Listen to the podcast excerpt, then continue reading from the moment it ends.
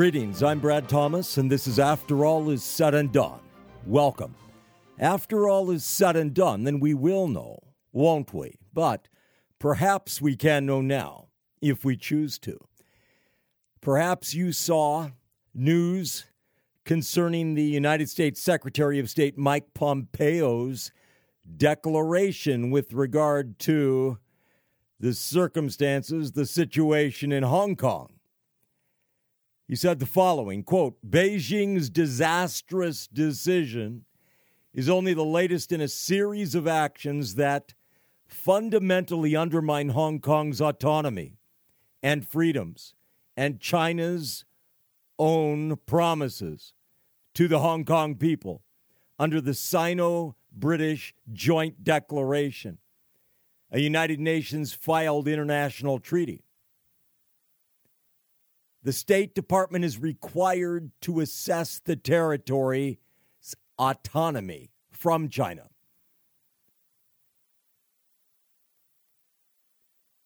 No reasonable person can assert today that Hong Kong maintains a high degree of autonomy from China, given facts on the ground.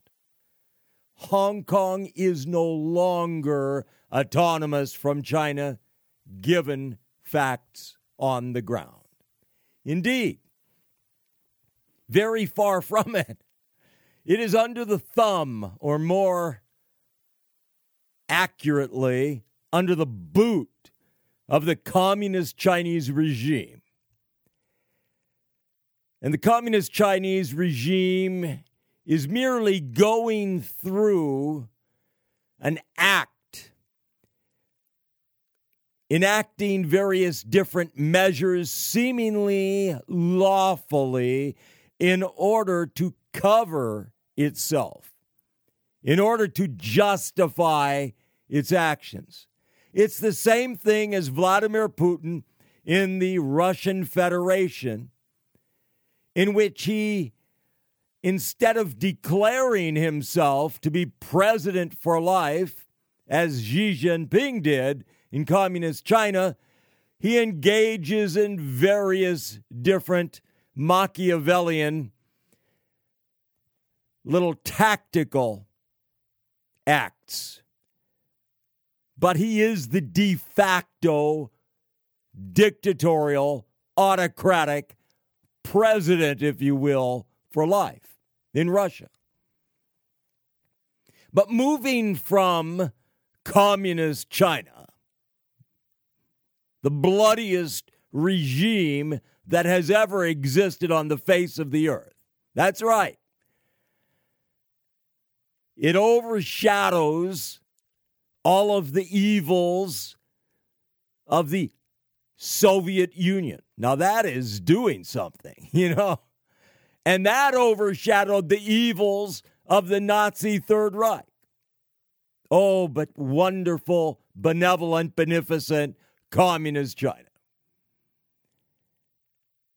Well, moving on from there to the United States of America, bastion of freedom. What is the situation here? Well, depends on where you look. But if you look at any of the major metropolitan areas in the nation, you will be hard pressed to find anything approaching the freedom that the founders intended, the freedom that the actual founding fathers fashioned in this nation. You can't find it. But you can find some examples that are more exceedingly appalling than others such as in Los Angeles, the media capital of the world, the entertainment capital of the world, in Seattle, Washington, in Portland, Oregon, in New York City, New York, New York, from coast to coast, sanctuary cities in sanctuary states that give VIP status to people that have come into the nation illegally. Sanctuary cities and states across the nation that flagrantly, blatantly, brazenly defy federal law. But you know, that's the way it is with leftists, socialists, Marxists, feminists, abortion activists, sodomite activists. It is in their actual DNA, it is who they are. Is that they will only abide by laws insofar as they serve their purposes. And they thumb their nose at them otherwise. But New York City, one case in point. New York City, in that wonderful state of New York, with its current mayor, Bill de Blasio, Bill DeMarxio, DeMarxist de Blasio, great American, who, going back to the time immediately prior to the celebration of Resurrection Sunday, otherwise known as Easter, he threatened to close churches, any churches, synagogues that dared to go ahead with holding services. But that was just the tip of the iceberg. He stated if you go to your synagogue, if you go to your church and attempt to hold services after having been told so often not to, our enforcement agents will have no choice but to shut down those services. The New York Police Department, Fire Department, Buildings Department, and everyone has been instructed that if they see worship services going on, they will go to the officials of that congregation. They'll inform them they need to stop the services and disperse. If that does not happen, they will take additional action up to the point of fines and potentially closing the building permanently. Really breathtaking stuff. Now, you might think, well, you know, he just, he's a reasonable man. It's just these terribly difficult circumstances. Look all across the nation at these various Democrat mayors and governors and what have you. And so many people will conclude, you know, they really, these are people that are reasonable and they just want the best for everybody and they just want freedom. After all, they're great champions of immoral, unlawful, according to the Bible, freedoms. But they're just being pressed, you know, they're just between a rock and a hard place. They're painted into a corner. They don't have any choice. They have to enact these despotic, unconstitutional actions. Do they really? Is that really the situation? It's not. It's not that they don't want to do these things. It's not that they don't want to engage in these executive orders, this power play, this power grab. On the contrary, this is who they are. This is what they want, what they desire, what they lust for, and why they have sought political power in the first place. But they haven't been able to do these things without the triggering mechanism, which they have with the COVID 19 pandemic. It enables them to do what they want to do, what they've desired to do. What so very many leftist, socialists, Marxists have been unable to do for decades, even though they have attempted to gin up global climate change as being sufficient justification for such things. Bill de Blasio, what a good man he is. What is at the heart, in the spirit of Bill de Blasio? Well, he is virtually lifelong admirer, strong admirer of Nicaragua's Marxist Sandinistas. Its murderous, socialist, Marxist regime. He was a great admirer of that, and he remains so to this day. He raised funds. He was a fundraiser for the Sandinistas back in the 80s. Oh, but Ronald Reagan, terrible Ronald Reagan, tried to attempt to rescue the people of Nicaragua from the Sandinistas' bloody regime, while Bill de Blasio raised funds for the Sandinista regime. What a great man. To this day, he speaks glowingly, admiringly of them. Admiringly, admirably, choose the word of your preference. But of the Sandinistas, of this murderous, heinous communist regime, his kind of people, his kind of government.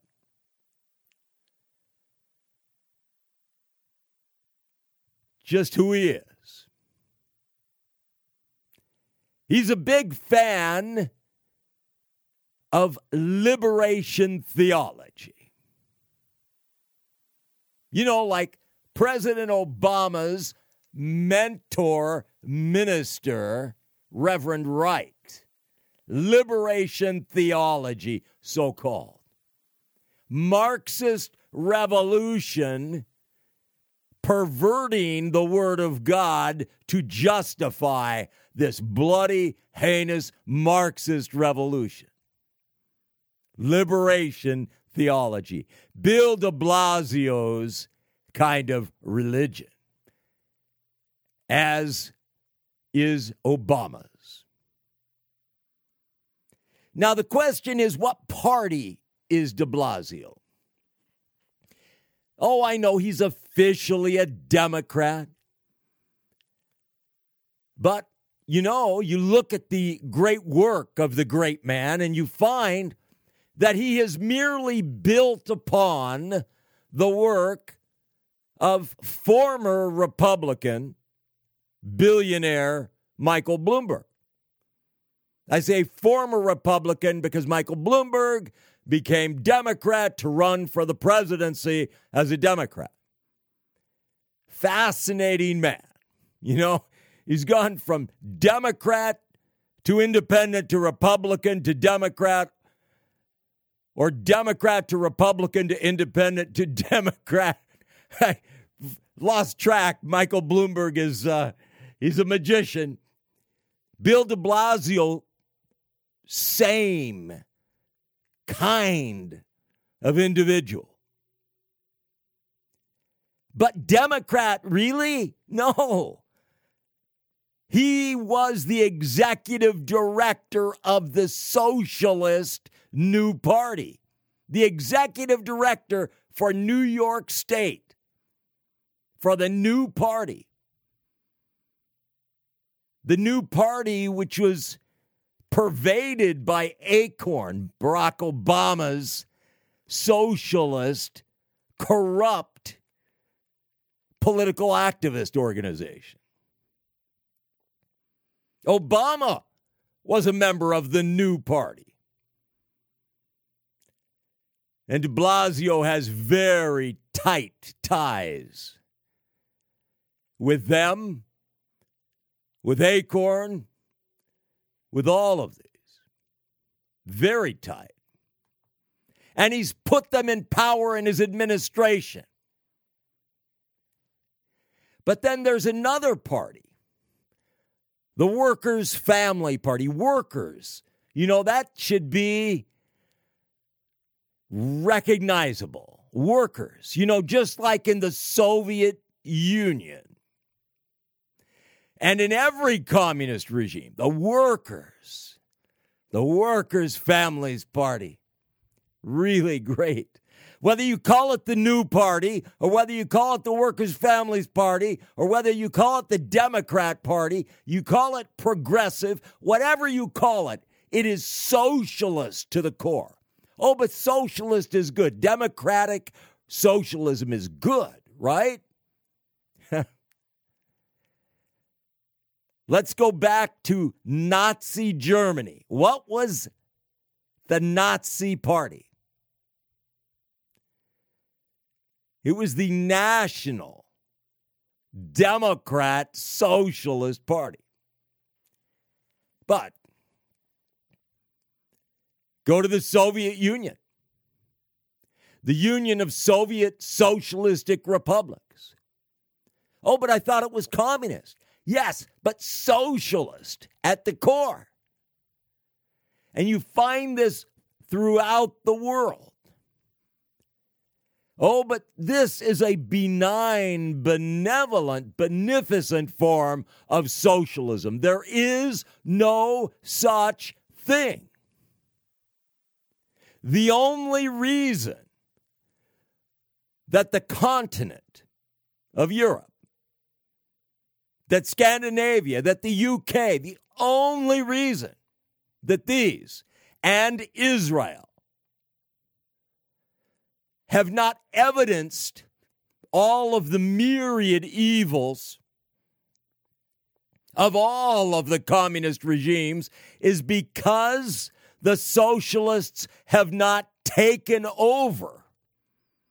They've enjoyed power, but they have not taken over and monopolized it. But here in America, the coronavirus pandemic and the reactions, the fearful, panic stricken reactions of Republicans have enabled the Democrats to take over to a very, very great extent the freewheeling governors in the sanctuary cities and the sanctuary states. They were going to do what they were going to do, and the only way to prevent them is by the federal government to step in.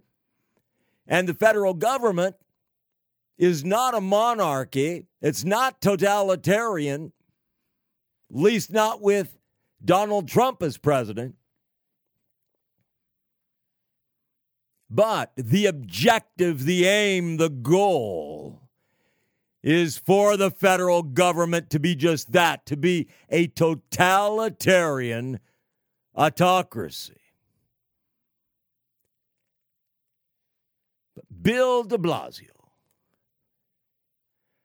man of great ambitions, political ambitions, lust for power, power attracts the corrupt, absolute power attracts the absolutely corrupt. But I didn't think that was how it went. I thought it was that power corrupts and absolute power corrupts absolutely. Well, that is what you hear. But I'm here to tell you it's much more than that. Power attracts the corrupt. And absolute power attracts the absolutely corrupt. And Bill de Blasio, of course, has run for president. He didn't gain any traction, he didn't get anywhere with it, but he's not done. He has continually striven to move the Democrat Party left. It's not the party of his choosing. He wants the new party, the Workers' Family Party. But you can't run for president in those. So instead, he's a Democrat. He's a pragmatic Democrat, socialist Democrat, working to move the Democrat Party left. But guess what? That's very easy because the Democrat Party is so far left and so corrupt and so profane. But some would say, well, you know, he entered the race too late. He became the 23rd Democrat candidate to announce. But that still wasn't as late as Michael Bloomberg, but nonetheless. He is joined at the hip with Obama's Acorn and these others. These are individuals that are cast in the mold of Saul Alinsky's political activism and like Alinsky are socialist to the core. And they spit on what America was intended to be. They have no use for that.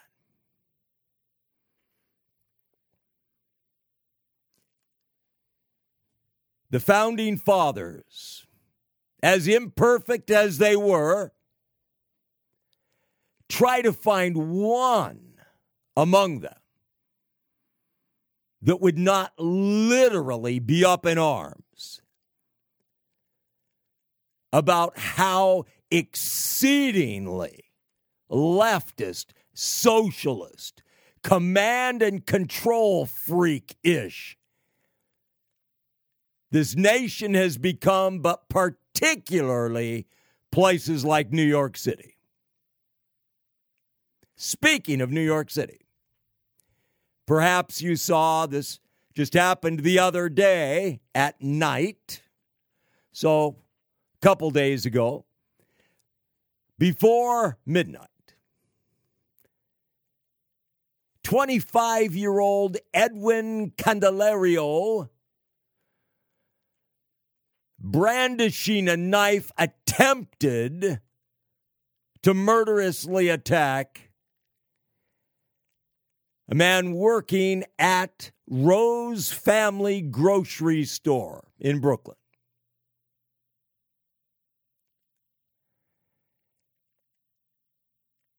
But the worker pulled out a firearm and shot Candelario, killing him. Candelario's actions of attempting to murder this man are irrelevant.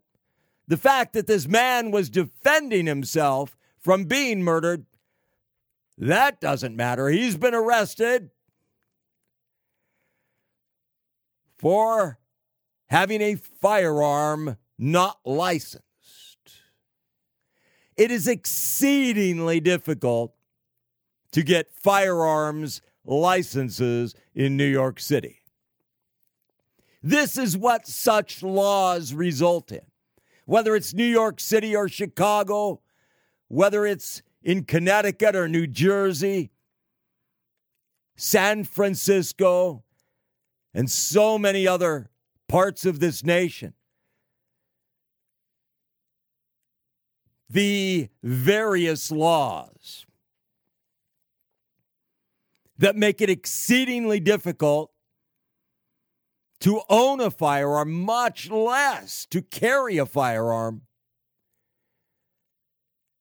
end up criminalizing people for attempting to protect their families and loved ones and strangers and themselves.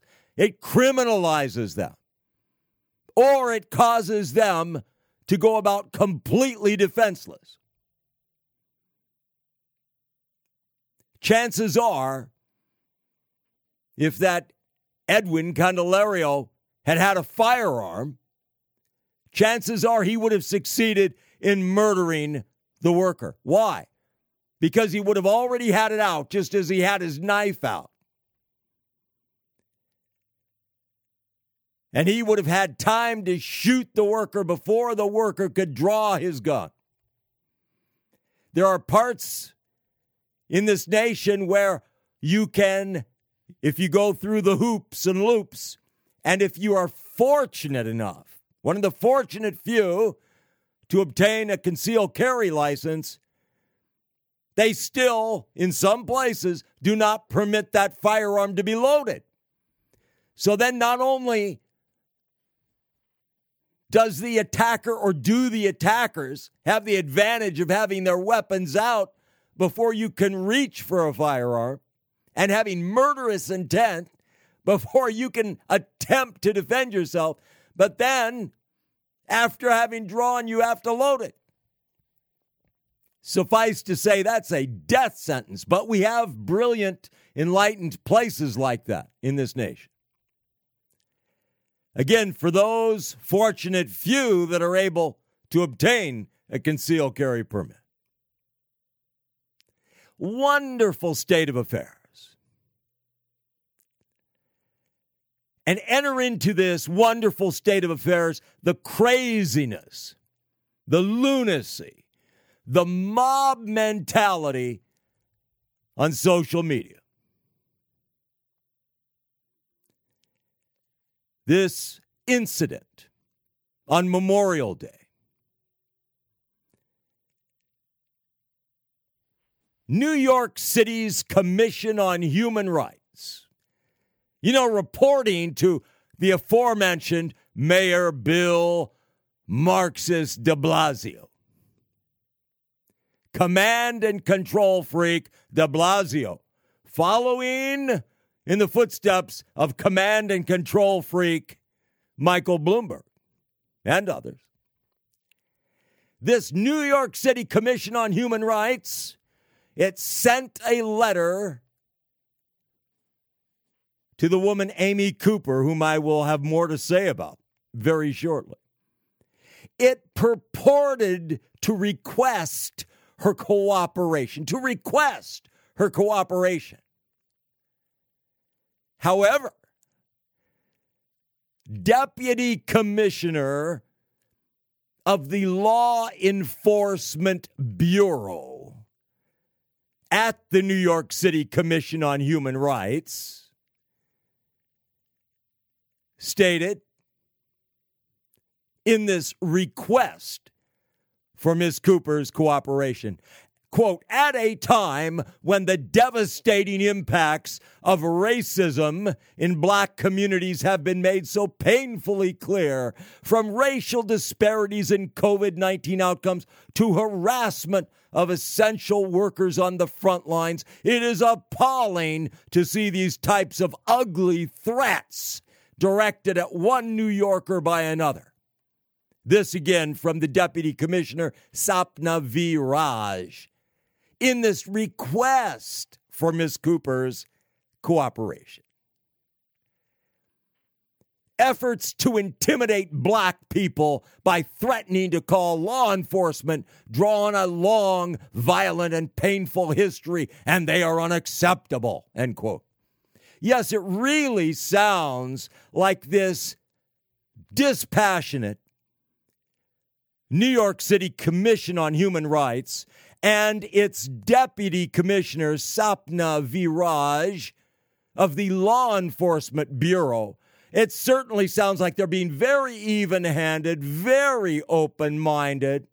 They have no axe to grind, they have no political bias. Obviously. What could be plainer?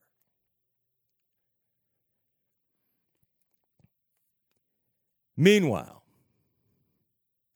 this wonderful commission reporting to Mayor Marxist Bill de Blasio has the authority to fine those they find to be offenders to fine them, these violators of the law, according to them, of their leftist laws. It can fine them, it can award compensatory damages to victims, to victims, including emotional distress damages and other benefits. Meanwhile, the Central Park Civic Association has called for Amy Cooper to be banned for life from Central Park, a lifetime ban on her for her deliberate, terrible behavior towards a man of color. And Franklin Templeton, a financial services firm that I've never given a thought to, I've seen their advertisements, industrial advertising for various different events.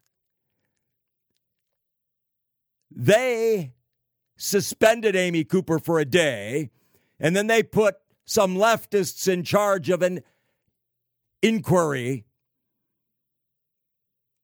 And then they summarily fired her for cause, for cause of being racist. What a damnable action by Franklin Templeton. But moving on to the event that took place. What really happened on Memorial Day hmm, in Central Park? In this particular part of Central Park that is described variously as wild to semi wild.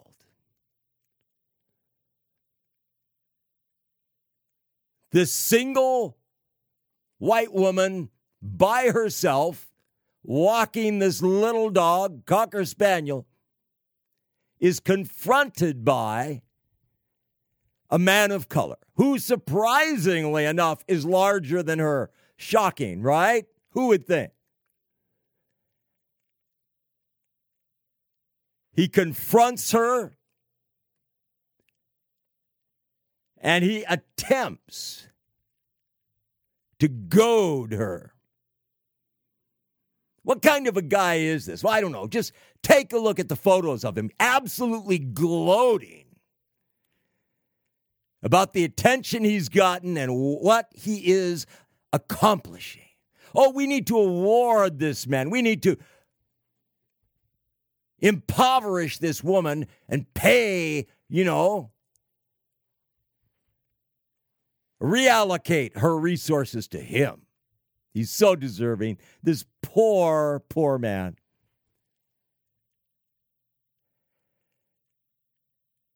Thirty million people saw his carefully edited video and leaped to the conclusions they were supposed to. How many of those people were people of color? I don't know.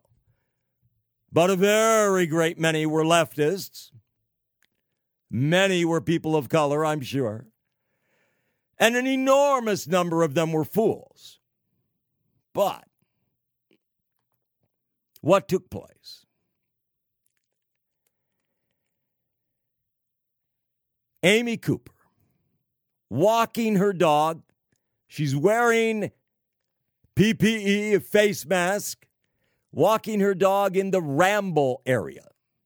You know, a very small area of Grand Central Park that is again described as semi wilderness, so forth. And she is confronted by this man, dare I say, accosted by this man.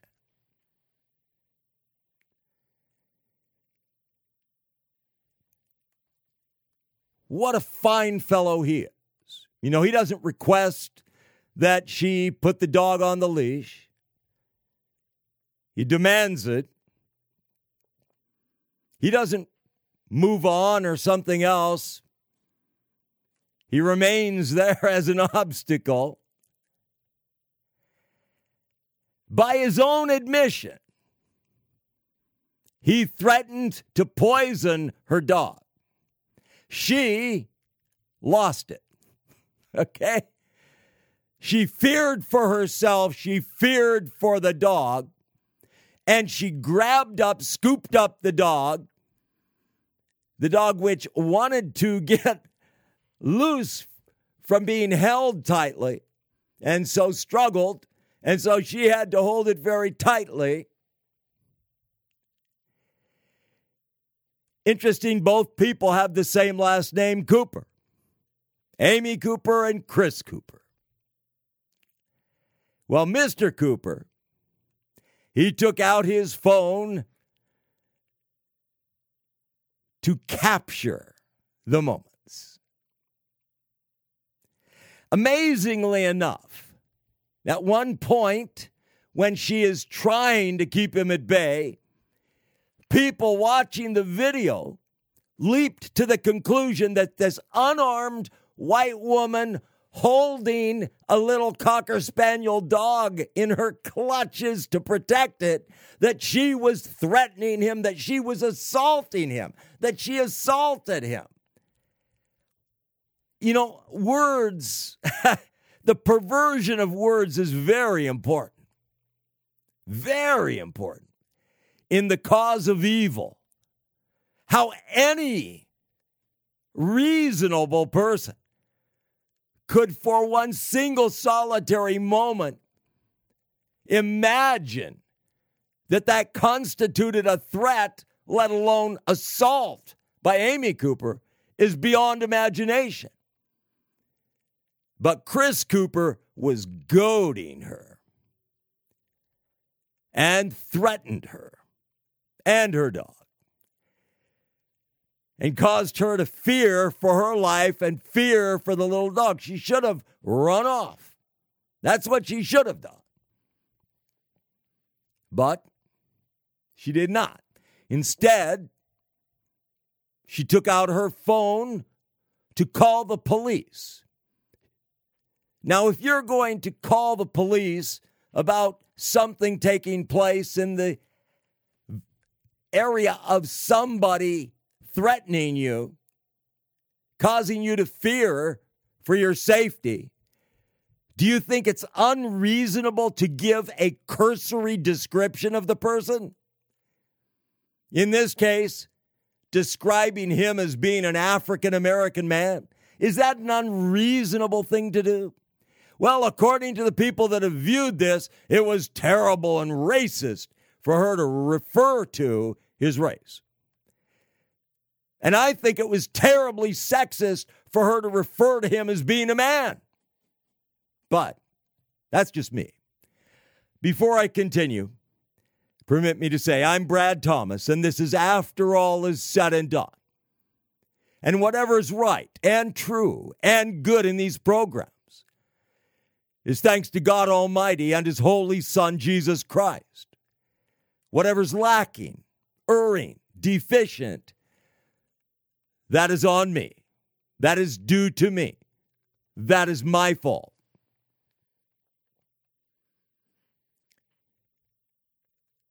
But not only have incredibly blind, ignorant, foolish, biased, prejudicial people on social media leaped to the conclusion that Mr. Chris Cooper carefully led them to, omitting the provoking incident of what he did. Not only those people have leaped exceedingly wrong conclusions, but so have the news media for the most part. Many news accounts have blasted Ms. Cooper for threatening Mr. Cooper, when in fact he threatened her and her dog. He stated, Look, if you're going to do what you want, I'm going to do what I want, but you're not going to like it. And she responded, What's that? And then He says, Come here, puppy. And she says, He won't come to you. And he says, We'll see about that. I pull out the dog treats I carry for just such intransigence. His words. I didn't even get a chance to toss any treats to the pooch before she scrambled to grab the dog, which she did fearing for its safety. He threatened her and her dog. Maybe you've never owned a dog. Maybe the only kind of dog you've owned, if you've owned a dog, is a large guard dog variety or something like that. Instead of a couch potato dog, a little lap dog, or something like that. But regardless, if you've ever owned a dog, if you've ever been in a family that owns a dog or dogs, and you have any milk of human kindness in you, then you know that if there is danger or threat of harm for your pet or pets, that you are alarmed by that and you take actions typically to try to protect your loved ones, in this case, pets.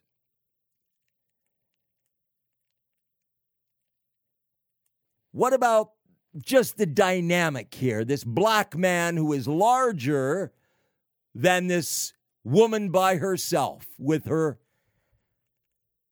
Cocker Spaniel mix or whatever. What about that?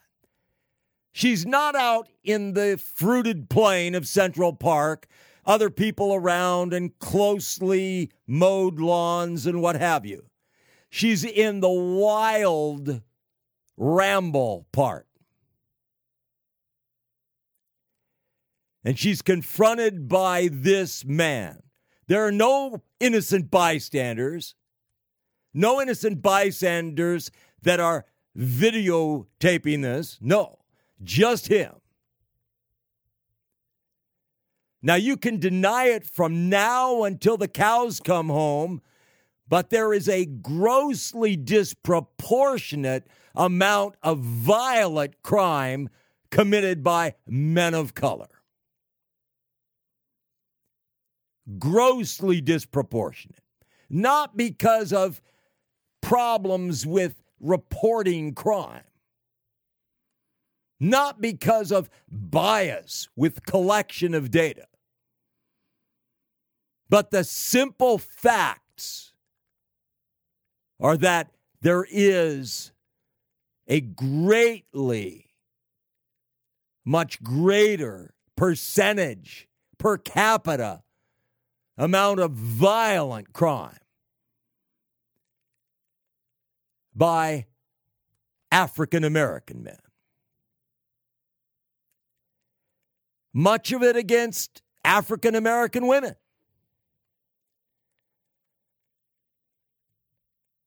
Much of it against Caucasian. To imagine that this woman, not even having her hands free, holding her little dog with both arms that she is threatening this man. She constitutes a threat to this man who is goading her, provoking her, and loving it, loving it, glorying in it is amazing. I'm going to do what I want but you're not going to like it. Oh, that's not threatening. That isn't threatening at all.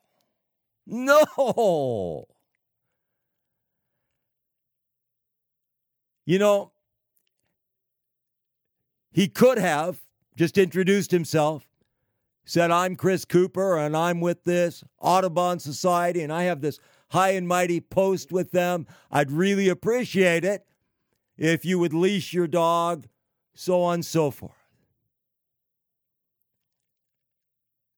But no. Oh, but his motivation. What was his motivation? He was getting a charge out of this.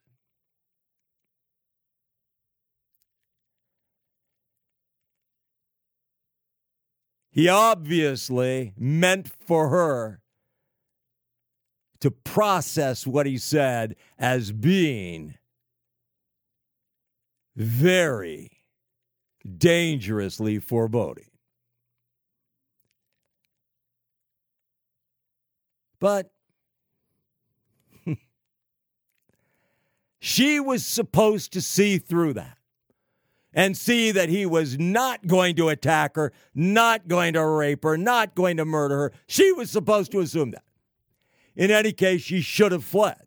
She should have fled.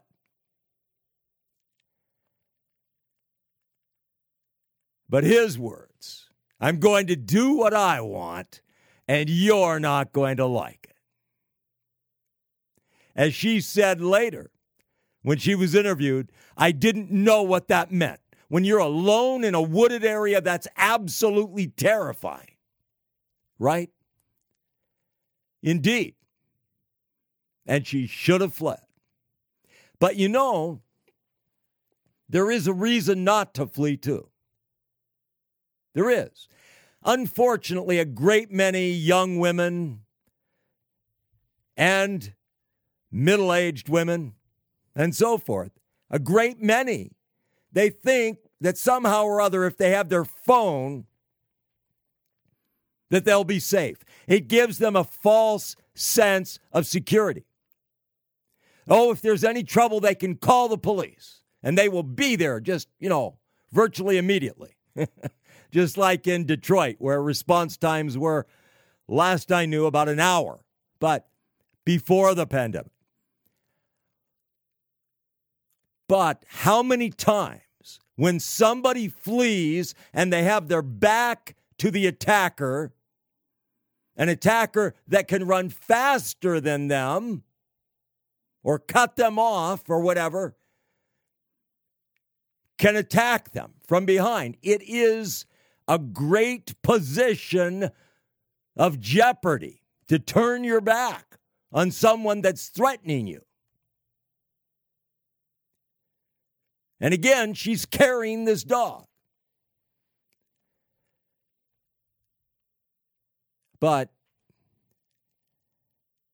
anyway, she was just totally in the wrong, according to various individuals.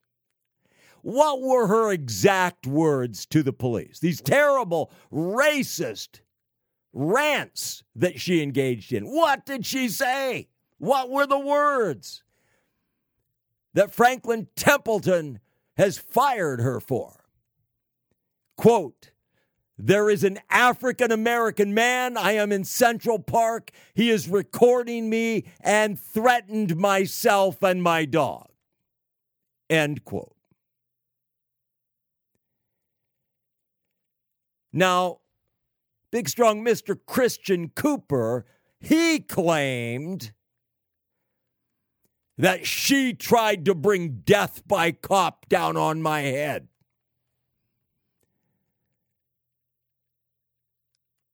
Really? Again, he's having the time of his life. He's gloating. But then he comes up with this line later on to justify himself.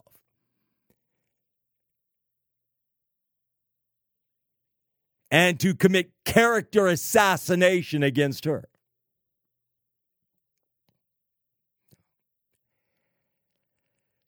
It was entirely reasonable for Amy Cooper to call the police, but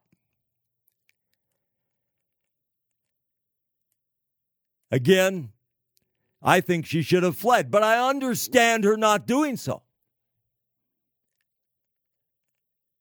Because, in point of fact, that does put the fleer in great danger. But again,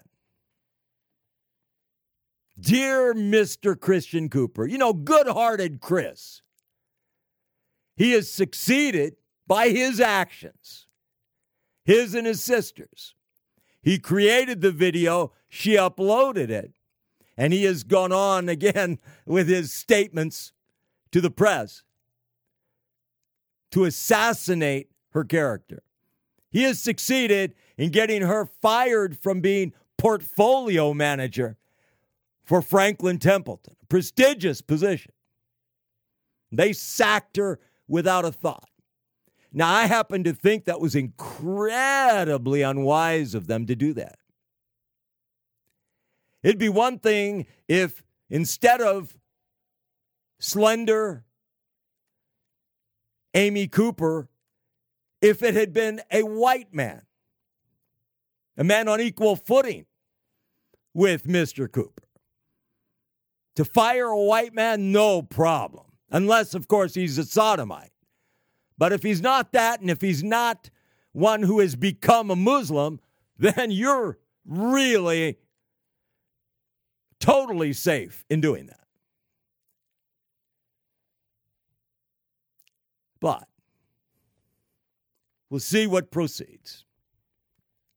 Meanwhile, in Georgia, two men of color have been arrested in connection with the monstrous murders of two sisters, one 30 years of age, Trevina Campbell, and the other 19 years of age, Venita Richardson, just on the verge of graduating from high school.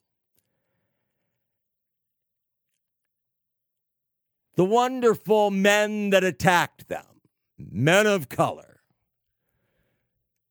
they put bags over these sisters' heads and dropped them over the side of a bridge and shot them with shotguns either before they dropped them over the side or afterwards. Not clear which.